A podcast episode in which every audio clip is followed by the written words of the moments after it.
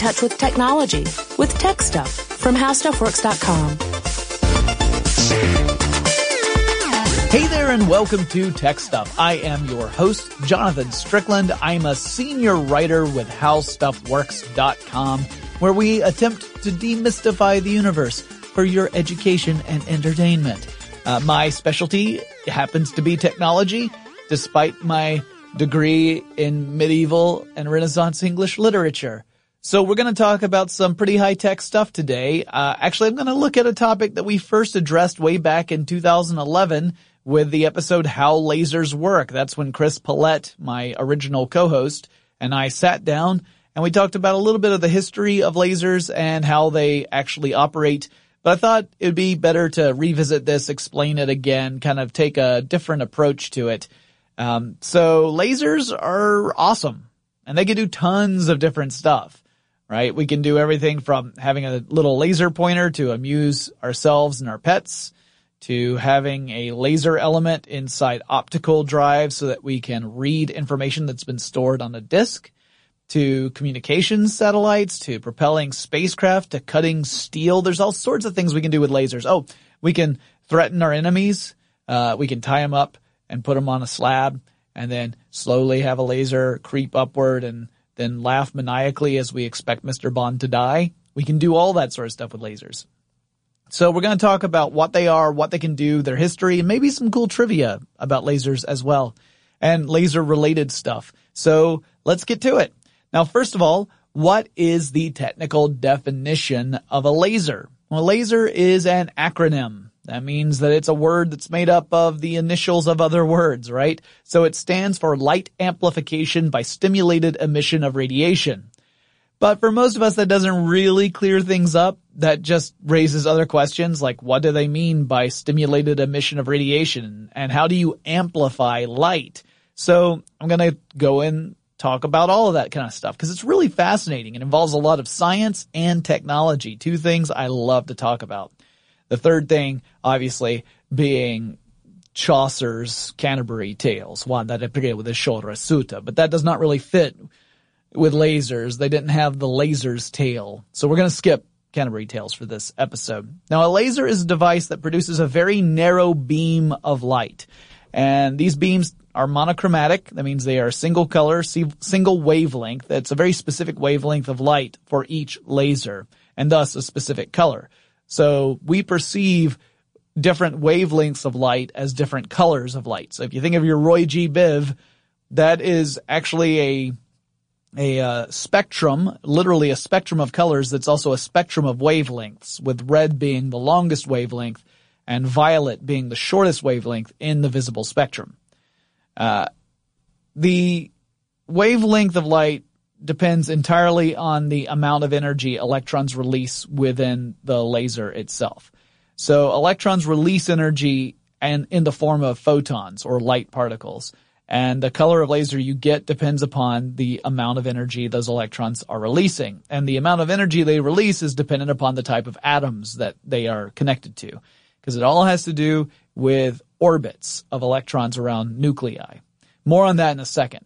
So the light is also coherent. Now that does not mean it is able to hold a conversation and make salient points. It's not that kind of coherent. It means that the light is made up of organized photons. Uh, organized photons in this case means that they're all traveling the same pattern of wavelength, that they're all on the same page, as it were.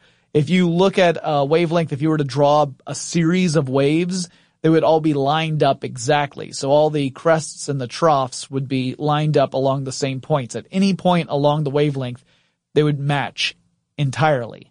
So that, that is what we mean by coherent. It's what helps, uh, keep the light organized and moving in that specific direction you want it to. And the light is also directional. That means the beam is tight and concentrated and remains so over great distances. You don't get a lot of uh, light diverging from that, that pathway. And some lasers are able to project for miles and miles, like hundreds of thousands of miles in some cases for, uh, uh, without having any kind of degradation of the, the beam, which is kind of cool. I mean, it's amazingly cool. Now you contrast that with something like a flashlight. Flashlights have a beam that spreads out as it travels outward from its source. It, it diffuses. So it's different from a laser. It doesn't have the coherence that a laser would have. Um, this is typical of most light sources. You don't find lasers in nature. Lasers are something that we have caused to happen because of the natural laws. If it weren't for the natural laws, lasers wouldn't work, obviously. We didn't create that out of whole cloth. But it doesn't spontaneously happen in nature because you have to have very specific parameters set up in order to generate a laser beam. Now, to understand why it works the way it does, it helps to know how light works. Now, light behaves both as a wave and a particle, uh, but for this bit of the explanation, we're mostly concerned with wave physics, even though we'll be talking about photons, the basic unit of light, the basic particle of light, a lot in this episode. So a light source gives off waves of light, and different colors of light have different wavelengths, like I said. Uh, you know, those red wavelengths are longer than the orange ones. Infrared waves are even longer. Ultraviolet are even shorter than violet. So you've got that, that different uh, spectrum of wavelengths there. Uh, when you get down to that violet, you're really looking at the shortest wavelengths that we can perceive before it just becomes invisible to us. So again, ultraviolet, we can't see that. Um, certain classes in Dungeons and Dragons, different. They can see ultraviolet light. Not the rest of us. So these waves travel typically out of phase from each other from normal light sources. So again, if you were to chart those wavelengths, the crests and valleys would, of each individual photon wouldn't match up, right? Like the crest of one might be matched with the valley of another or somewhere else along its wavelength. They wouldn't be moving in phase, they'd be out of phase.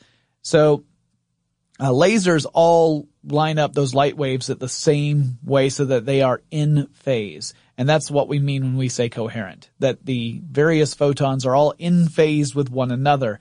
And the way you generate lasers makes this happen. Uh, it's kind of cool. We'll talk about that again a little bit later. But all the photons in the beam have unified wave fronts. So they're all moving in exactly the same wavelength at exactly the same time.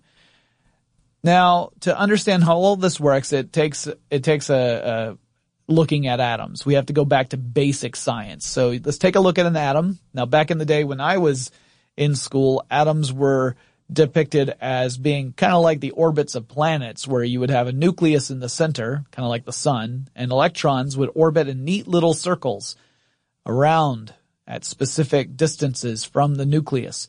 As it turns out, things aren't quite so neat and simple electrons are in an electron cloud that are around the nucleus. It is impossible to say with complete certainty uh, where an electron is at any given moment. You know, you can know a position of an electron, but not its direction or vice versa with complete certainty. Heisenberg's uncertainty principle is a is a fun thing, but you know, when you have a basic atom and you haven't added any energy to the atom, it's in its ground state energy level, that's when it's just, you know, kind of chilling. Atoms are always in motion. Uh, you only get atoms in no motion at all at absolute zero. Um, when you're at zero Kelvin, that is when you have zero atomic movement. But otherwise, atoms are always in motion, even in solid objects. They're just not moving a lot. Uh, when you add energy to atoms, they move more. They start to get energized. Uh, when you energize atoms enough, you can boost them to an excited level. Now, typically you do this by applying energy like heat, light, or electricity to the atom. Uh, whereas if you want to excite me, you just say, hey, they might be giants is coming to town. You want to go see them? And be like, yeah, totally. So you've got an atom, which consists of that nucleus, and you've got the electron cloud around it. When you apply energy, it causes the electrons to move to a higher orbit around that nucleus again, since we're talking about a cloud and not just a simple orbit circle, you can think of it as meaning the electrons move a little further away from the nucleus. If you add enough energy, you can strip electrons away from the atom entirely. This will create a charged uh, atom because you will now have an ion. It, it's going to have a, pos- a net positive charge because you're going to have protons there and you've pulled away some of the electrons. So you've taken some of that balance out. Uh, if you add enough elect- enough energy, I was about to say electricity, but really energy. Electricity is one form of energy you could add to the atom in order to do this. But if you didn't add that much, like if you added enough to excite the electrons, but not strip them away from the nucleus, when you remove that source of energy, the electrons will move back down to their ground state. They do not quote unquote want to be at that excited level. They have a ground state that they are naturally inclined to be at. But they've absorbed energy. So in order to move back down to their normal energy level, they have to give up some of the energy that they've absorbed. And they do this through emitting a photon, that basic unit of light. And once they emit that photon, that's what allows them to move back to their ground energy state, because uh, they, they no longer have that excess energy inside of themselves. So you can think of it as almost being like the electron is too full, like it's eaten too much, and then it has a little belchy belch or something. It manages to emit some part of that energy it has absorbed, and now it's feeling more like its old self again. And then you can just boost it back up again if you want to. So photons are emitted this way through la- in lasers, but that's not the only way we generate photons. Like there are very specific ways of doing this in all sorts of applications and many of them are pretty basic. Like your incandescent light bulb uses the same principle. You run an electric current through some wire, a filament, typically in a vacuum sealed uh, tube, a bulb, and running the electric current causes the the filament to heat up because it has resistance to electrical current. So some of that electricity gets converted over into heat. As this heats up, it excites the atoms within that filament. And as that energy source uh, moves through, it allows those electrons to come back down. The, the atoms begin to emit photons and then you get this glow. In the case of light bulbs, the glow creates the light you would have from an incandescent bulb. Uh, you could also see the same thing with heating elements. Like if you were to look inside a toaster and you see that orange glow, well, that orange glow is coming from the heating elements that have uh, had their atoms excited. The electrons got boosted to a higher energy level, and then they came down and started releasing photons. So it's not just lasers that do this, but lasers take advantage of it in a very specific way that's pretty cool. Now, that's just what's going on with the physics side of things. I haven't yet explained how this really works with a laser. So a laser uses this principle to create those narrow beams of light, and here's how they do it. First, you need what is called a lasing medium, a laser medium. This is the stuff that you're going to use to excite, you know, you're going to excite the atoms in this stuff so that it generates the wavelength of light that you want. And so the type of stuff you use that's going to determine the type of atoms that are present, which in turn determines the energy levels of the electrons, which in turn determines what color light you're going to get through the lasing medium. All of this is dependent upon ultimately the source of the lasing medium. Like what is that material? The lasing medium acts like an amplifier, only this is for optics rather than for acoustics. So some people call the lasing medium the gain medium or the source of optical gain because it's like a microphone gain setting. It is amplifying a signal, but in this case it's amplifying light, not amplifying sound. Uh, the gain in this case is that stimulated emission of photons I was talking about. And the emission is stimulated through an interesting series of events. You start by initially adding energy to the lasing medium and then the photons it emits end up stimulating other atoms inside the lasing medium that have already been excited, and then you get a uh, a steady stream of photons that create your laser beam.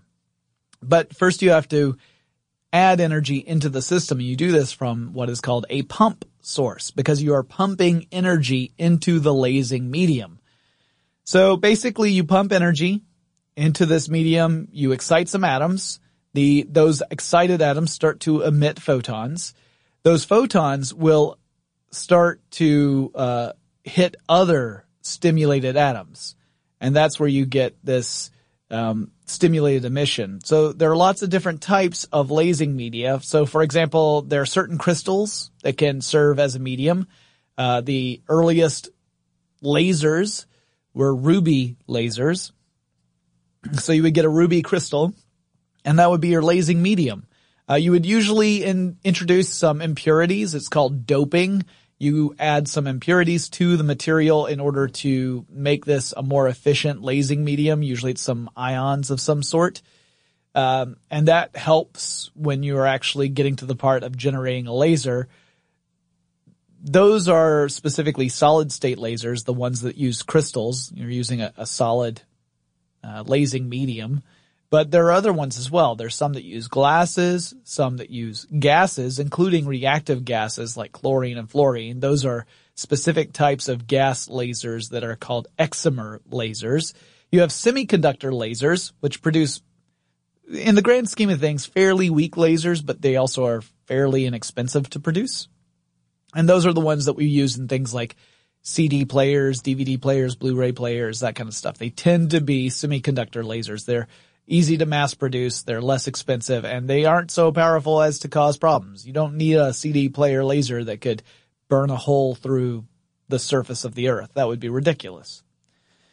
You can also get liquid medium lasers. Uh, these are liquids that have various organic dyes, special organic dyes, D-Y-E-S, that will uh, allow for this stimulated emission of light, amplified light. Now the pump is some sort of energy transfer that you use to excite those atoms in the first place so that they'll emit those initial photons when the electrons calm the heck down. Laser pumps are some form of external source of energy. Uh, typically, they supply energy in the form of either electricity or light, but there are other means of pumping a lasing medium with energy to create lasers. Uh, light and electricity are the two most common ones, but they are not the only kinds. There are some that use chemical reactions. There are some that even use nuclear reactions, which I think is taking it a little far if you're asking me. Uh, that's me mostly being tongue in cheek, but again, most of the lasers that we would encounter throughout our day, those are generated either through light or through electricity stimulating the lasing medium. So, for example, most, most early lasers were using some form of arc or flash lamp to stimulate that initial uh, reaction within the atoms of the lasing medium, like a crystal rod. Uh, so you got your crystal rod with a few impurities in it that you have specifically placed in there. You have doped this crystal rod. You would wrap a light source around this thing, uh, usually within some sort of uh, mirrored chamber, and you would flash light in pulses against the lasing medium.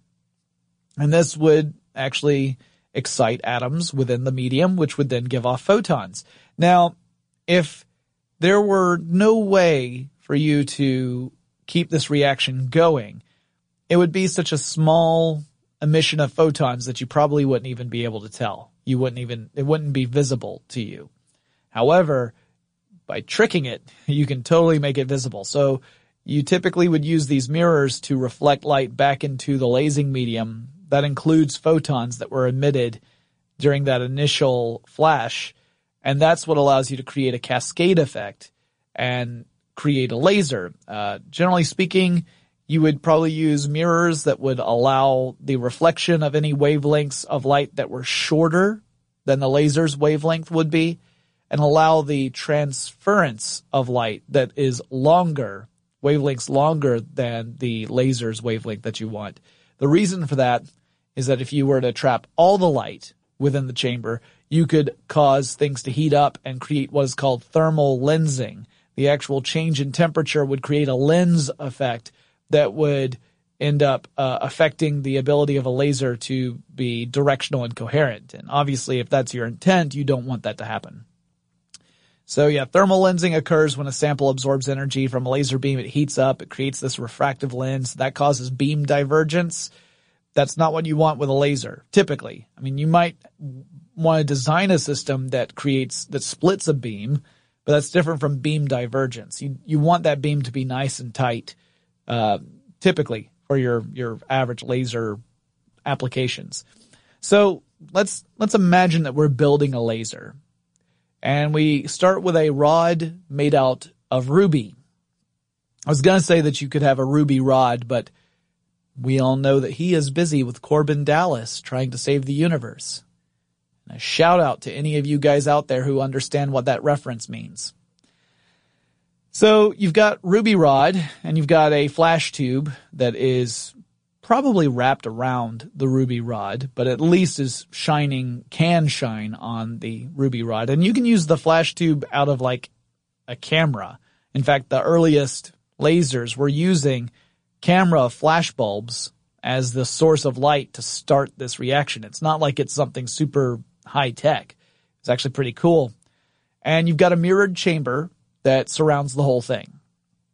On the, on either end of the rod, so think of the rod as like a cylinder, you have put a silvered mirror on either end. One side is a pure silvered mirror, so it just reflects light. The other one is a partially silvered mirror, meaning that it can allow some light to pass through. Specifically, you want to design it so it allows the wavelength of the laser light to pass through, but doesn't allow any other light to pass through. Uh, you turn on the flash tube. This shines bright light onto the rod, which causes some of the atoms in the rod to excite. Then as those electrons move back down from their excited stage back to the ground level stage, they release photons. And with enough energy pumped into the medium, you end up with a larger population of atoms that are in an excited state than there are atoms in the ground state. When you reach that point, it is called a population inversion because you've inverted the relationship between excited atoms and ground state atoms. Typically, you would have more ground state atoms than excited ones. Once you're able to flip that balance, you can create this cascading effect that I've been talking about. So you've got more excited atoms than you have ground energy level atoms inside of this lasing medium. At that point, they start giving off photons. And this is pretty cool. What happens next is photons from some of those first uh, atoms that had been excited and then were calming down, if you like.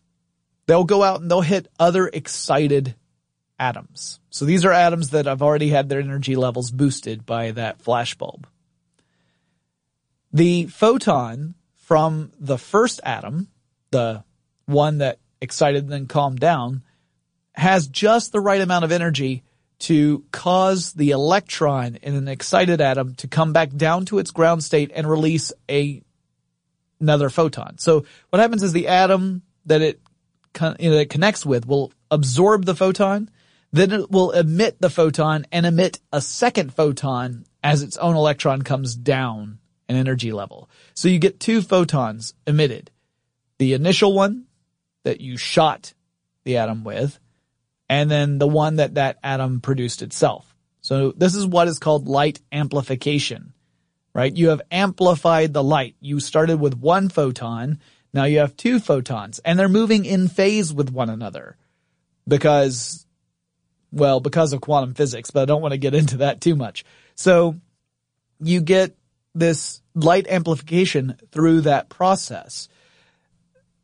Now that you have the light amplification, uh, you might as well say like, well, what are we calling this, this whole process where a photon can cause another atom to emit a photon? That's the stimulated emission.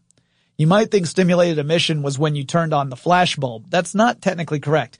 The stimulated emission part technically comes from these initial atoms that release photons and those cause this chain reaction in the lasing medium.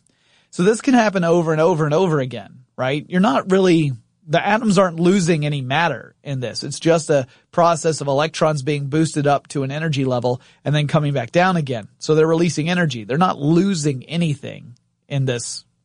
It's just a transfer of energy and really a, uh, transformation of it from one form of light to another. So it's fascinating to me that this is something that not only works, but that people were able to figure out would work. Uh, it's it's so far into quantum physics and uh, optics and photonics that I am amazed that people figured this out. In fact, they figured it out way back at the beginning of the 20th century. It would take the middle of the 20th century before anyone built a working laser, but they figured out the physics of it decades ahead of time. And that still blows my mind to this day. Then again, I'm also the guy who can't figure out which remote control controls the TV versus the audio system. So what do I know? You get this series of photons being emitted that are all in phase with one another and they bounce back and forth between these two mirrored ends of this ruby rod. But some of them can pass through the half silvered or partially silvered end because that it allows for that. And this is the source of the laser beam. The photons that get out through that end become the laser beam. And it's just a steady beam of light that will continue to uh, fire as long as this reaction is allowed to continue. If you remove that source of energy, the pump energy that is allowing this to happen in the first place, it will stop, right? It, it will, the, the reaction is not sustaining. It can't just keep on going. You have to have that external source of energy to maintain it throughout the whole process. Otherwise, it just goes dark. So that's basically how your standard laser works. Now, if you're using that Ruby based laser I was talking about, the wavelength of the laser light could be measured at 694 nanometers. That's how long a wavelength of Ruby laser is. 694 nanometers, which is incredibly tiny. Uh, the visible spectrum of light is between 400 nanometers, which would be the violet side, up to 700 nanometers, which is the red side. So this Ruby one is right up there at the top level of what we can see as human beings. Now you can also have infrared or ultraviolet lasers. Obviously those would be invisible to us, but they would still exist and you could still do some pretty cool stuff with it. In fact, uh, infrared lasers are often used to cut steel, for example, which pretty serious stuff when you think about it. But, uh, we'll talk about that more in a little bit. Before we get into more about pew pew lasers, let's take a quick break to thank our sponsor.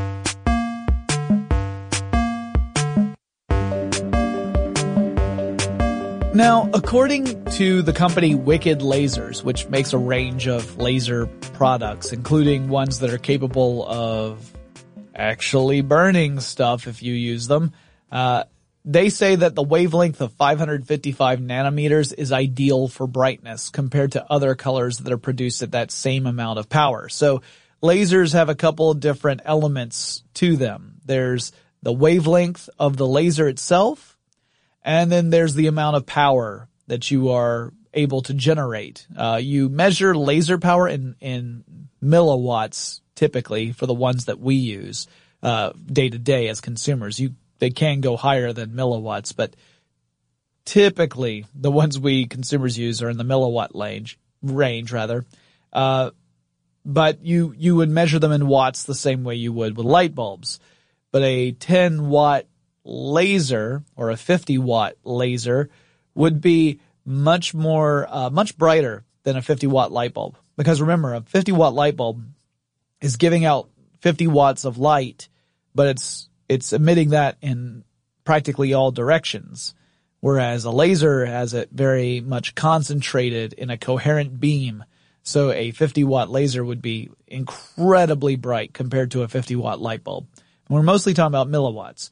So if you have a, a certain laser pointer of, let's say, let's just say 20 milliwatts. I mean, it's incredibly small, but this is just for the purposes of an example. 20 milliwatt laser pointer and it's green, which is closer to that 555 nanometers in wavelength. And then you've got another one that's red. The green one's going to appear brighter than the red one, even if they're both emitting the same wattage of laser light, uh, because our visual acuity is closer to that 555 nanometer wavelength range. So violet and blue lasers are slightly less powerful than that. Uh, but the greens are the ones that are going to show up the best for their respective amount of power. Obviously, you can pour more power into a laser, and in some cases, you can end up with a brighter laser because of it. Of course, depending upon whether or not the laser is within the visible spectrum in the first place. It doesn't matter how much power you pour into an infrared laser, you're never going to see it. You'll see the results because it'll burn through stuff, but you won't see the laser itself. But yeah, it's all, it's all about those extra things as well, not just the wavelength, but also the power. So that's really what helps determine a laser's strength is the wavelength and the amount of power that it's putting out. Really, how much power are you putting in and getting out of it? So if I want to use a death laser in order to defeat my arch nemesis, who happens to be a British secret spy, and I want to also use another laser to amuse my cat, but not turn it into kitty cat flambe, what do I need to do to make sure about that? Well, one is again that wavelength of light. Certain wavelengths are absorbed more readily by a broader variety of substances than other wavelengths. So if you pick a wavelength that is easily absorbed by lots of different stuff, that is going to transfer energy more readily to your target. So as it turns out, infrared lasers can really transfer a lot of energy to a broad array of stuff including steel. That's why carbon dioxide megawatt lasers are used to cut through stuff like sheets of steel. But other colors are not as easily absorbed by as wide a variety of materials. And so you would really have to pour more energy into the laser in order to get a beam strong enough to start cutting through stuff. So it depends on both how much power you're putting into the laser and the wavelength of the light. Both of those together will determine how strong, quote unquote, your laser is. Strong isn't really a meaningful term because there are different ways of measuring laser. It's by how much light it gives off and also how much energy does it transfer to a target. But if you're talking about that energy transfer to a target, those are the two things you have to worry about. The wavelength and the amount of power that it generates. You can use other stuff to help with that too, like lenses. You can use lenses to help maintain a tighter laser for further distances, but ultimately it's power and wavelength that you're really concerned with. Uh, lasers can be used for all sorts of things, from optical media like DVDs, Blu-rays, and CD players to communication systems to massive industrial lasers uh, that can cut through steel like warm butter, and they're really nifty. But I thought it might be interesting to learn a little bit more about not just how lasers work, but sort of the the history of lasers as well, right? Because there's a ton of different stuff to to talk about. I mean, uh, who figured out how lasers would even be a thing? Like, where did that come from? So to trace the history of the laser, you have to look at the scientists whose work provided the foundation for all the people who followed. So all the scientists and engineers who actually started building lasers in the 1950s, they did this working off of the theoretical work of people who came before them. So one of those people was Max Planck. So Planck was born in 1858 in Germany, and his father was a law professor. And when he was a kid, uh, he was really good at studying stuff. He was really interested in tons of different things. He was he was a bit of a polymath, really intelligent and very and very accomplished in several fields, uh, including music. And in fact, when he turned 17, he had to make the tough decision. What was he going to pursue as a career? Was he going to continue to study science or was he going to become a musician? And somewhere there's an alternate universe where Planck decided to become a musician instead of a physicist. And in that alternate universe, we had totally different types of uh, piano music that Planck would have written. It would have been amazing. But I think we're pretty thankful for his contributions to science. So ultimately, if we were to measure us versus them, I think we get the better end of the deal. But still, it's really interesting to think that he could have become a musician instead of a physicist.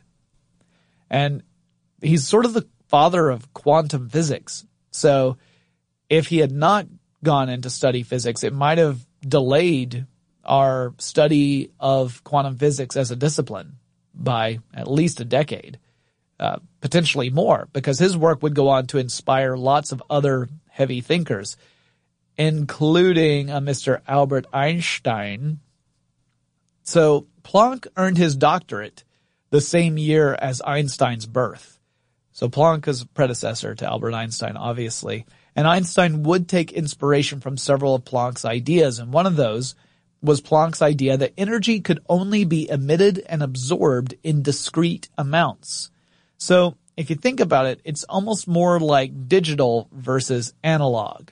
If you've listened to me talk about digital audio, you know how digital audio is made up of tiny little steps of uh, pitch and volume, whereas analog is a continuous wave, right? Digital audio is a bunch of discrete little moments in time. And the number of those moments in time, that's your sample rate.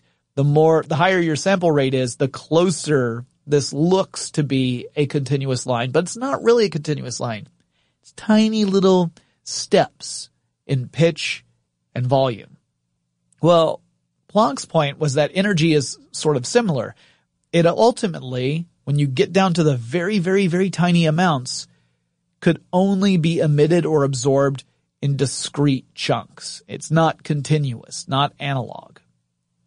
And this was a revolutionary idea. Einstein would end up looking at this idea and saying, this is pretty cool. Um, I'm going to use this and add on to it. And he created his theory about the photoelectric effect. Uh, Planck, meanwhile, would end up being awarded the Nobel Prize in Physics in 1918 for his uh, his work in quantum mechanics. Uh, Einstein would similarly be honored several times.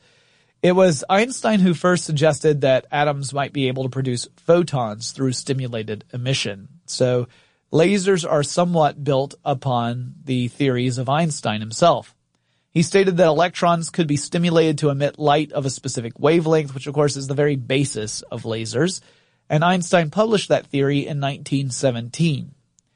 So it would be nearly 40 years before anyone could actually build something to test out and see if Einstein's theory was of practical application.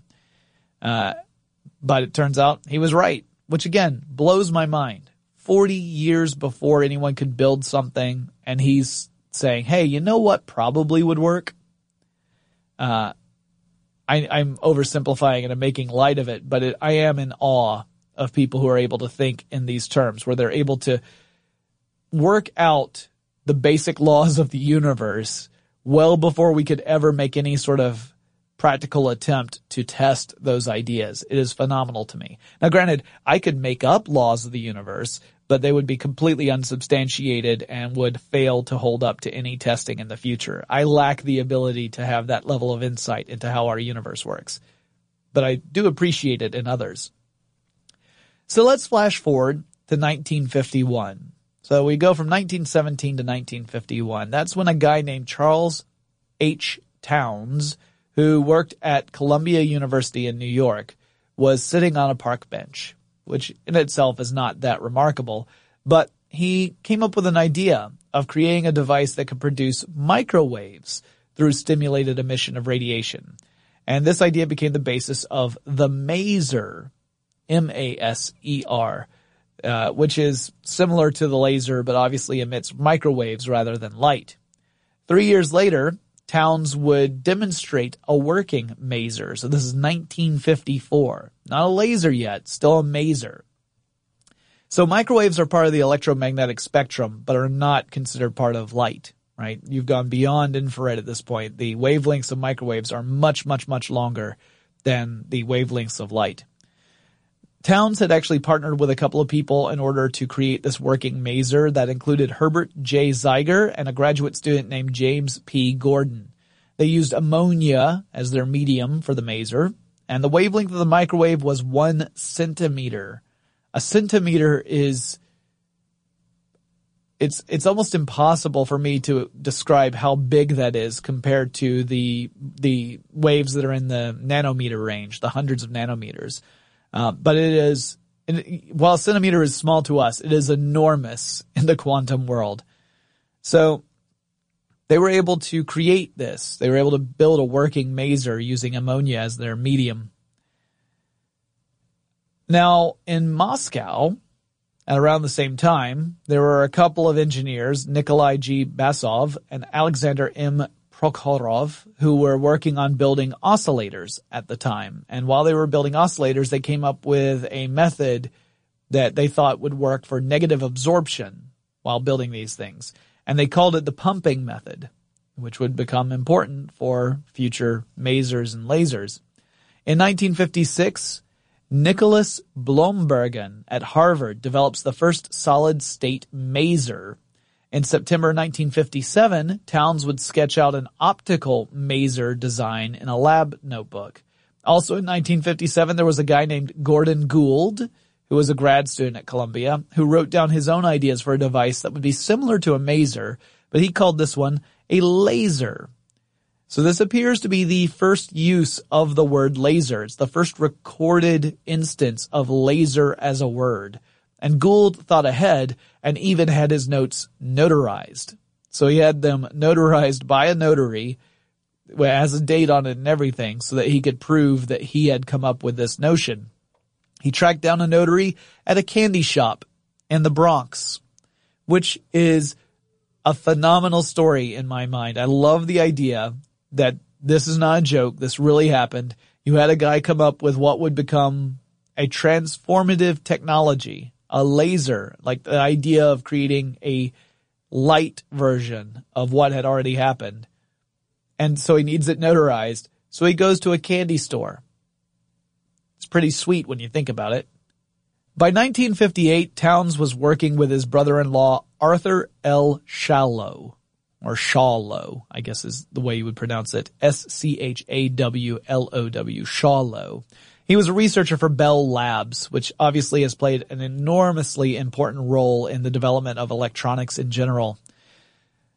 Together, they proposed developing masers that could operate in the infrared and optical parts of the electromagnetic spectrum. And meanwhile, over in Russia, Prokhorov and Basov were also investigating the possibility of developing optical masers. So the race was on a lot of different people all trying to create an optical maser or laser.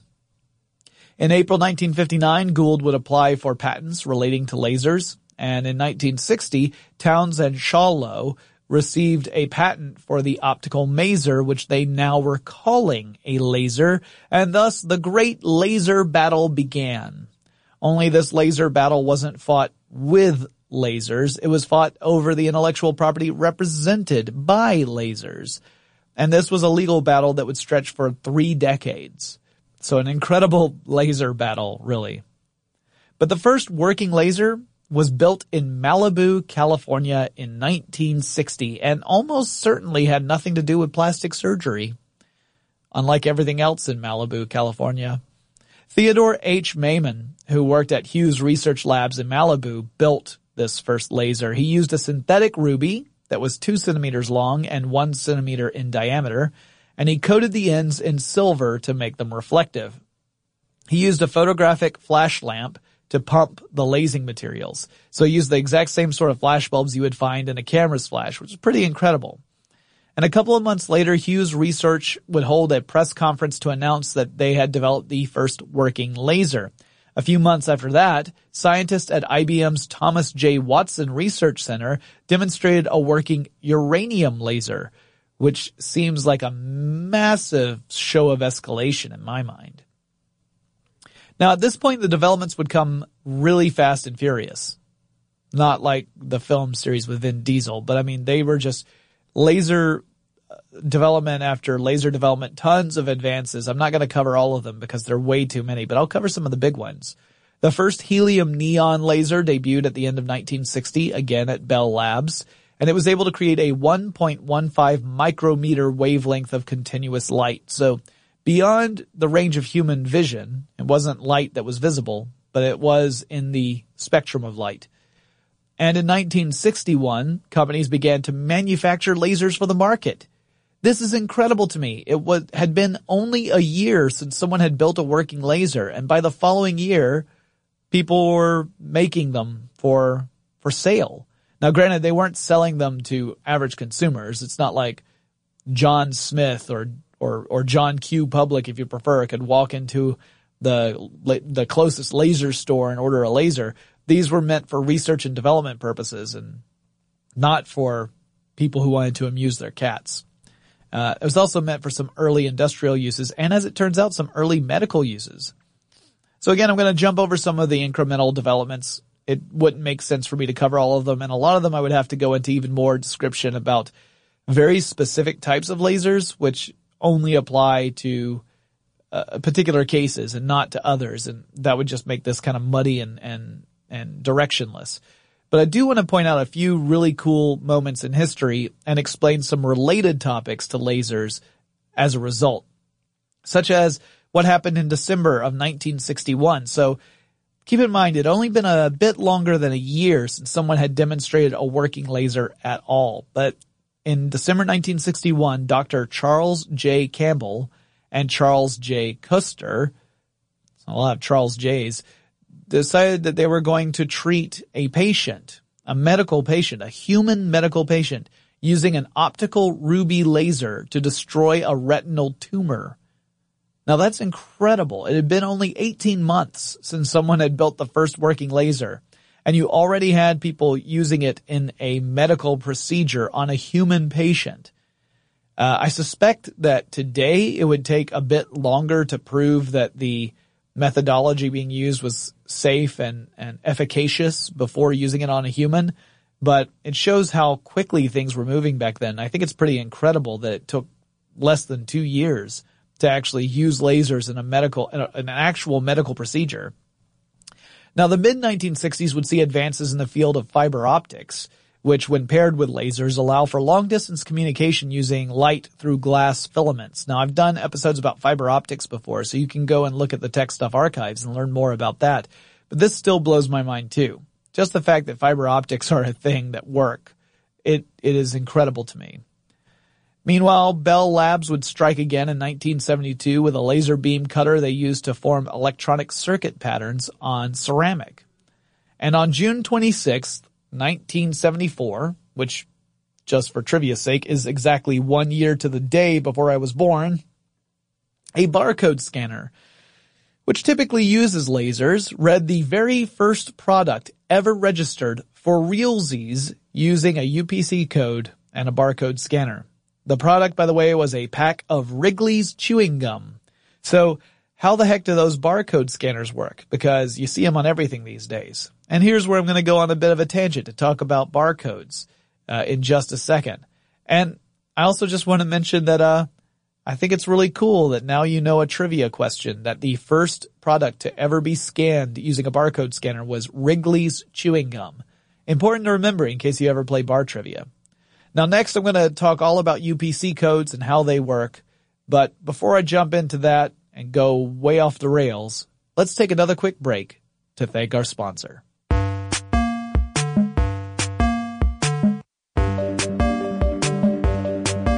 Alright, so let's talk about barcodes, which are, I agree, tangentially related to lasers, but I've already talked about how lasers work and I really love how barcodes work uh, because I just think they're kind of cool. So these are the good old universal product code or UPC code things that you would see on products today at your average store.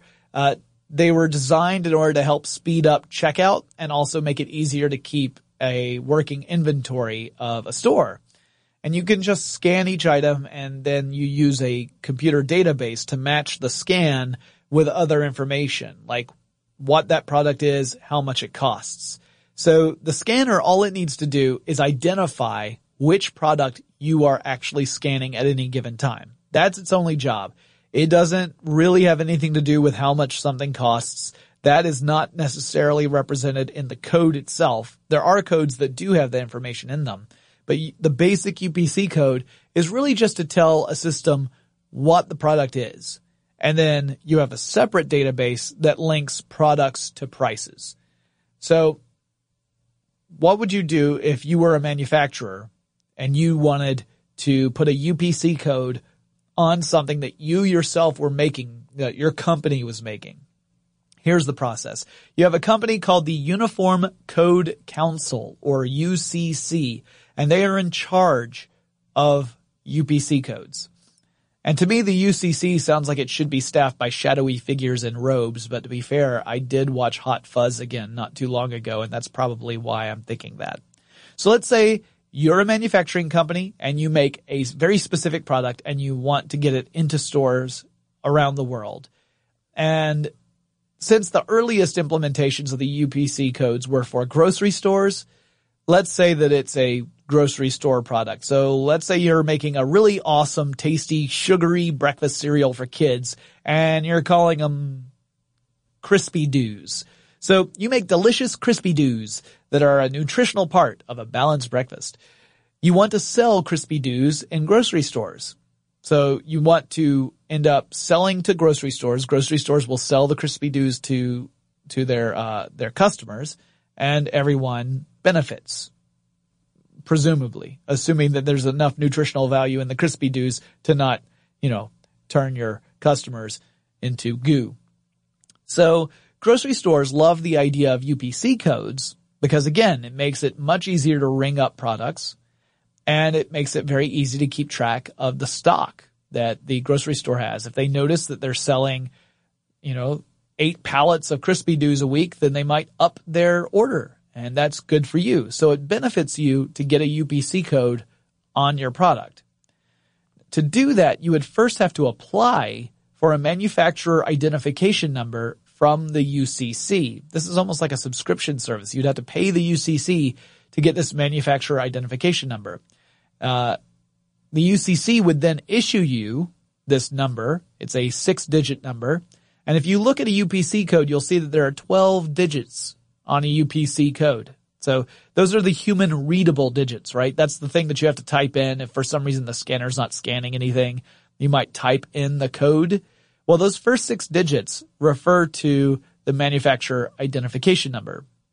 So all the products from that specific manufacturer should have those first six numbers the same on all of them because it's, it's unique to the, the company itself. It doesn't matter what the product is. The next five digits on that UPC code represent the item number. So it's unique to the product.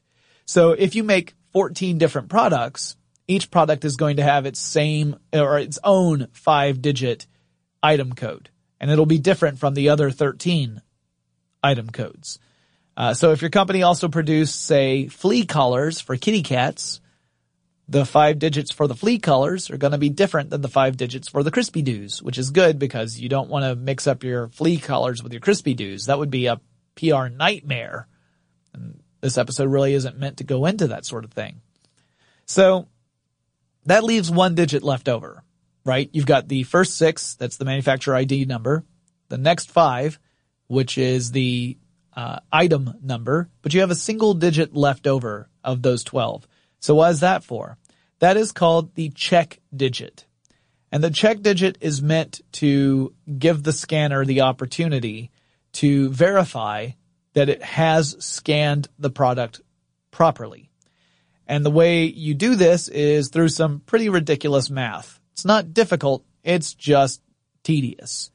So it's again a verification, right? To say that yes, the scan went through properly because if the math checks out, if you get the answer you're supposed to get, you know that you scanned it properly. And by you, I mean the scanner system is able to verify that a scan went through correctly. So let's take a second to talk about how you arrive at the check digit so you can understand what I mean when you do some ridiculous arithmetic. It's not difficult again, it's just ridiculous. So you've got 11 other digits in the UPC code, and those are what you use to do the arithmetic. First, you take all the numbers, all the digits in the UPC codes that are at odd positions. So not the odd numbers, just in the odd positions. So that would be the position number one, position number three, five, etc., up to 11 because you have 11 other numbers. You take all of those and you add them together and you get a sum. So you've got that sum by adding all the odd position numbers together and you then multiply that by three. Now you look at all the digits that are in even position. So 2, 4, 6, 8, and 10. You add all of those together. You then take the number you got from all the odd positions multiplied by 3 and all the even positions added together and you add those two numbers together. And then you take a look at this new number, this monstrosity of a thing. It's not a huge number. It's just weird that you've got it and you say, all right, how many more numbers would I have to add to this in order to get a multiple of 10? And as long as the last digit is the same as the number you need to add to your, your monstrosity to get a multiple of 10, you're good to go. So this is easier to understand with an example. So here's our UPC code.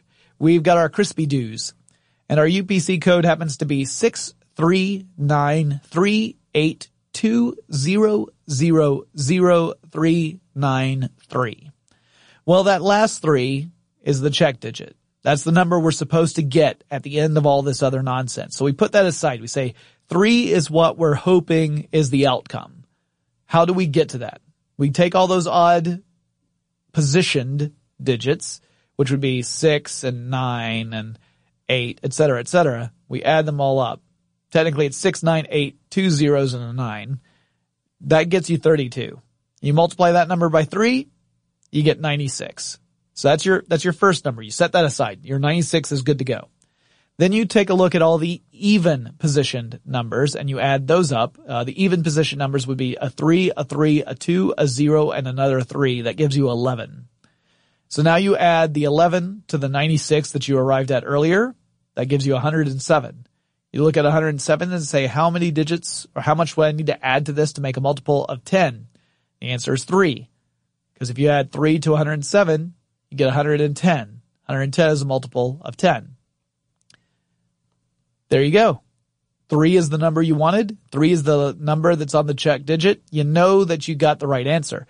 Now the way the scanner does this is not by looking at the digits. It's looking at the relationship between the thin, uh, bars, the gaps between the bars, and how thick or thin each of those are, right? So if you look at a UPC barcode, you're looking at just the bars, you'll see some of the bars are thin, some of the bars are a little thicker, uh, some of the gaps between the bars are thinner or thicker than the others. That relationship of bars to gaps and the thickness of them tells you what the value is of each of those. And if you really, really wanted to, you could decode a barcode just by sight once you know the basic system of coding. And if you're able to determine what is a narrow versus a wide bar or gap, because that's very important. So the scanner is looking at the series of bars and gaps and measuring those, those widths. And by measuring it, it then is able to match that to a numeric code and verify whether or not it matches that check digit at the end. And if it does, the scan goes through, it gets matched to a product, and you're charged however much for your crispy doos. I'm going to say it's $5.99 for a box. So that's what would pop up. Uh, there are variations on these UPC codes, like zero suppressed number UPC codes, which is exactly what sounds like. Any number that is a zero that would otherwise appear in the code gets omitted, omitted rather, not emitted. It's omitted from the code, so it's shorter, makes a shorter barcode. Uh, but not everyone does this. Only some products have this. Uh, and the manufacturing ID numbers can have a specific meaning as well, depending on what number they start with. So if your manufacturing ID number starts with a two, it means that it is a random weight product. And by random weight, we mean it's something that doesn't come in a specific uniform size and weight over and over again. So produce, for example, an apple uh, is going to be its own weight, right? You're not going to get two apples of the exact same weight. They're not all uniform. Whereas if I go out and buy a box of Crispy Doos, it should be more or less the same as a comparable Crispy Doos box. Now, if you have, if you have different sizes of boxes, then you have different item numbers for each of those different sizes. The item numbers are specific to a, a very particular instance of an item. So if I've got a large box of Crispy Doos and a small box of Crispy Doos, each of those will have its own five digit item number. And thus the bars that correspond with it will be slightly different as well. Um, by the way, if you wanted to know, like just as an example, what these bars mean, uh, I'm not going to go through the encoding of every single number because it would be kind of silly, but let me give you an example. If you want to represent the number one in a UPC code, the way it would uh, work is that you would use uh, first a black bar that is two units wide. So in other words, you'd have to look at the most narrow bar on the uh, UPC code. That's probably one unit, right? You would want a bar that's twice that width. The bar units go up from one to four.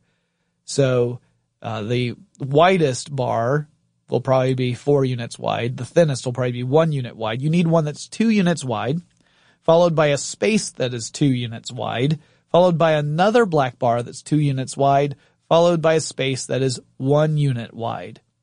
So that is the number one in barcode speak.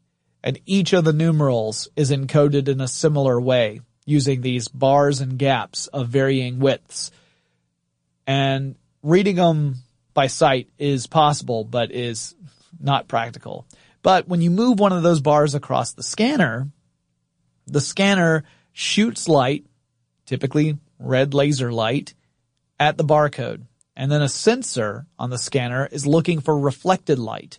And it can detect those bars and gaps based upon the light that gets reflected back at the sensor. And as long again as that last bar or that last digit matches up with the math I talked about earlier, it can then ring up the product and give you the appropriate price for it. Uh, so really the, the interesting thing here is that the laser just makes this incredibly efficient. I mean, light travels faster than anything else in the world. So it's no surprise that you can just swing one of these barcodes by at a really good clip and still get a really solid scan off of it because that information is going to the code and back to the, to the scanner at the speed of light. So it's not like you're going to be moving that fast compared to the scanner. Um, and as long as it's got that good fidelity there, then you're going to get a pretty successful scan. That's why you can zoom stuff past that scanner pretty quickly. Now let's go back to that timeline that we were talking about earlier. By 1975, Laser Diode Labs Incorporated had developed a continuous wave semiconductor laser which would make it possible to transmit telephone conversations via optic fiber, which again blows my mind that you could turn something that's acoustic not just into electricity, which is already magic in my mind, but into light signals. In 1978, we got the laser disc, which was the first commercial use of an optical medium, uh, that being something that could be stored on a device that would be read just by laser light alone.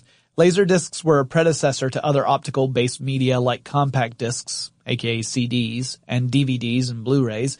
The earliest players actually used helium neon laser tubes in order to read the information stored on the discs but later ones would switch to more affordable infrared laser diodes, so semiconductor based lasers. And as I said earlier, the semiconductor approach was uh, less powerful and less expensive than other methods of generating lasers. So that helped bring the laser disc price down a little bit, but they were pretty expensive and never really took off. I mean, there were people who loved laser discs, but um, they never became as popular as VHS or later on DVD players. Now later in 1978, Philips would announce it was working on the compact disc project, which is kind of funny because I always think of CDs as being either a late 80s or early 90s phenomenon, but its origins date back to the late 70s. And the first actual CD produced would come out in 1982. And here's some more trivia for you. If you're ever doing that pub trivia, you remember the first thing with a barcode was Wrigley's chewing gum. The first CD to ever be produced was the album 52nd Street by Billy Joel. That album actually had some pretty good songs on it, uh, including My Life, which would later serve as the original theme song for the Tom Hanks sitcom Bosom Buddies. I guess you could probably tell that I'm, I'm padding this episode out a little bit, but this is, again, useful information if you're ever playing pub trivia. So if you ever hear what was the first album produced on CD, you now know it's 52nd Street by Billy Joel. In 1979, Gould would finally receive a patent that covered a pretty wide range of laser applications. So that meant that he finally won the laser battle. You'll remember that in the previous section, I talked about how he had applied for a patent, but was essentially denied that patent because of a previous application that had taken the intellectual property Gould had created and notarized. So this was the end of a very long battle uh, here. Well, at least as far as who has the legal right to claim the intellectual property of lasers. But it would be Schawlow, who was one of the parties who had filed the other patent back in uh, a couple decades earlier, three decades earlier, and Bloembergen, who had actually received the Nobel Prize in Physics in 1981 for their work in laser spectroscopy. So people were doing well all around in the laser world. In the mid 1980s, research laboratories began to use lasers to manipulate individual atoms, which is really cool. It opened up a brand new world in quantum uh, science as well as just physical science. You may have seen the infamous picture of IBM spelling out its name in individual atoms. It used lasers to position them. It's really pretty awesome. And by the late 1980s, Gould began to get royalties for his patents, so uh, better late than never. In 1987, Dr. Stephen Trokel became the first doctor to use an excimer laser to perform corrective surgery on a patient's eyes. This method was called the photorefractive keratectomy or PRK surgery. Uh, that would start a line of research and development in laser eye surgery in general, with LASIK surgery debuting in 1991. And I had LASIK surgery done just a few years ago. It corrected my vision. Uh, I talked about it on a podcast. Chris Pollette was on that one too. So you can do a search on TechStuff's archives and hear all about laser eye surgery. And I think if you listen carefully enough, you can actually hear Chris Pollette turn green in the episode. He, he does a lot of unpleasant sounds because it was clear he was not comfortable in that episode. I might have taken a little extra glee from that. Now, skipping way ahead to 2003, that was when researchers from NASA demonstrated that you could power an aircraft using lasers. The aircraft in question weighed just 311 grams, not kilograms, just grams. It had a balsa wood frame and had a wingspan of one and a half meters. And that used an electric motor that was powered by a photovoltaic cell, so like a solar cell. Uh, but in this case, it was specifically accepting light from this laser, which was firing in an invisible spectrum. So you couldn't see the laser, but you could direct it at the cell that would provide the energy needed to convert it over into electricity and thus propel the aircraft, which is pretty cool. And today there are tons of uses of lasers and some of them are really silly, like, you know, they're being sold as cat toys and dog toys at this point, but some are really serious or things that are used in the medical field, for engineering, for industry.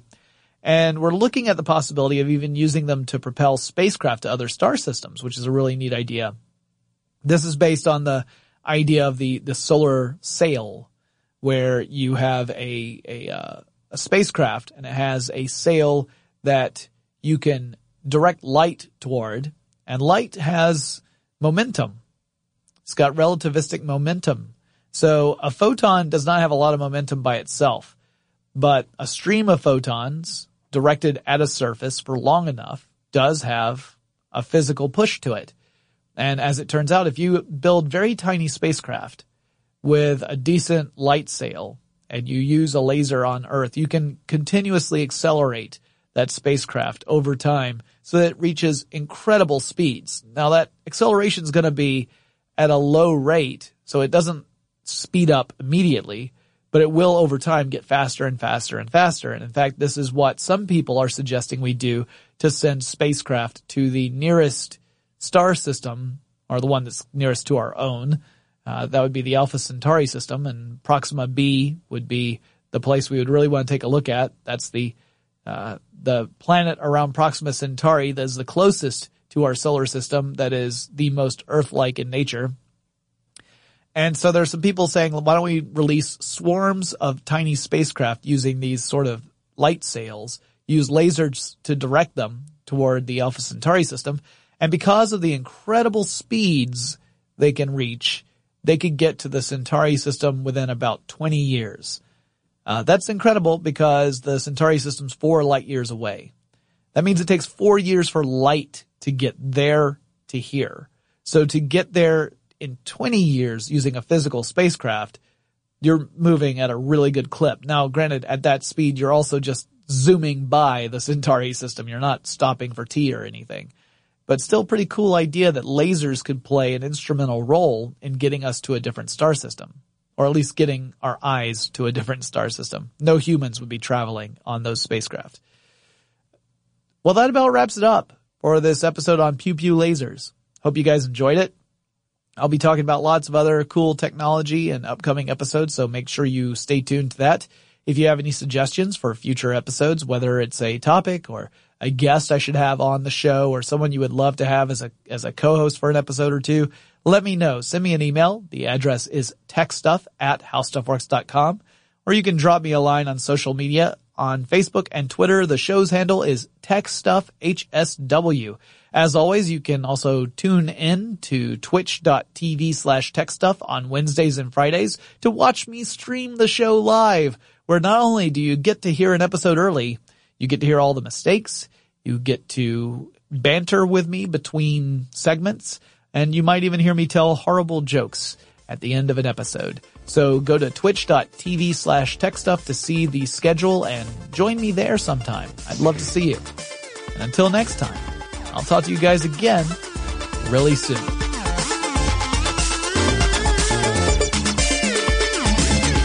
For more on this and thousands of other topics, visit howstuffworks.com.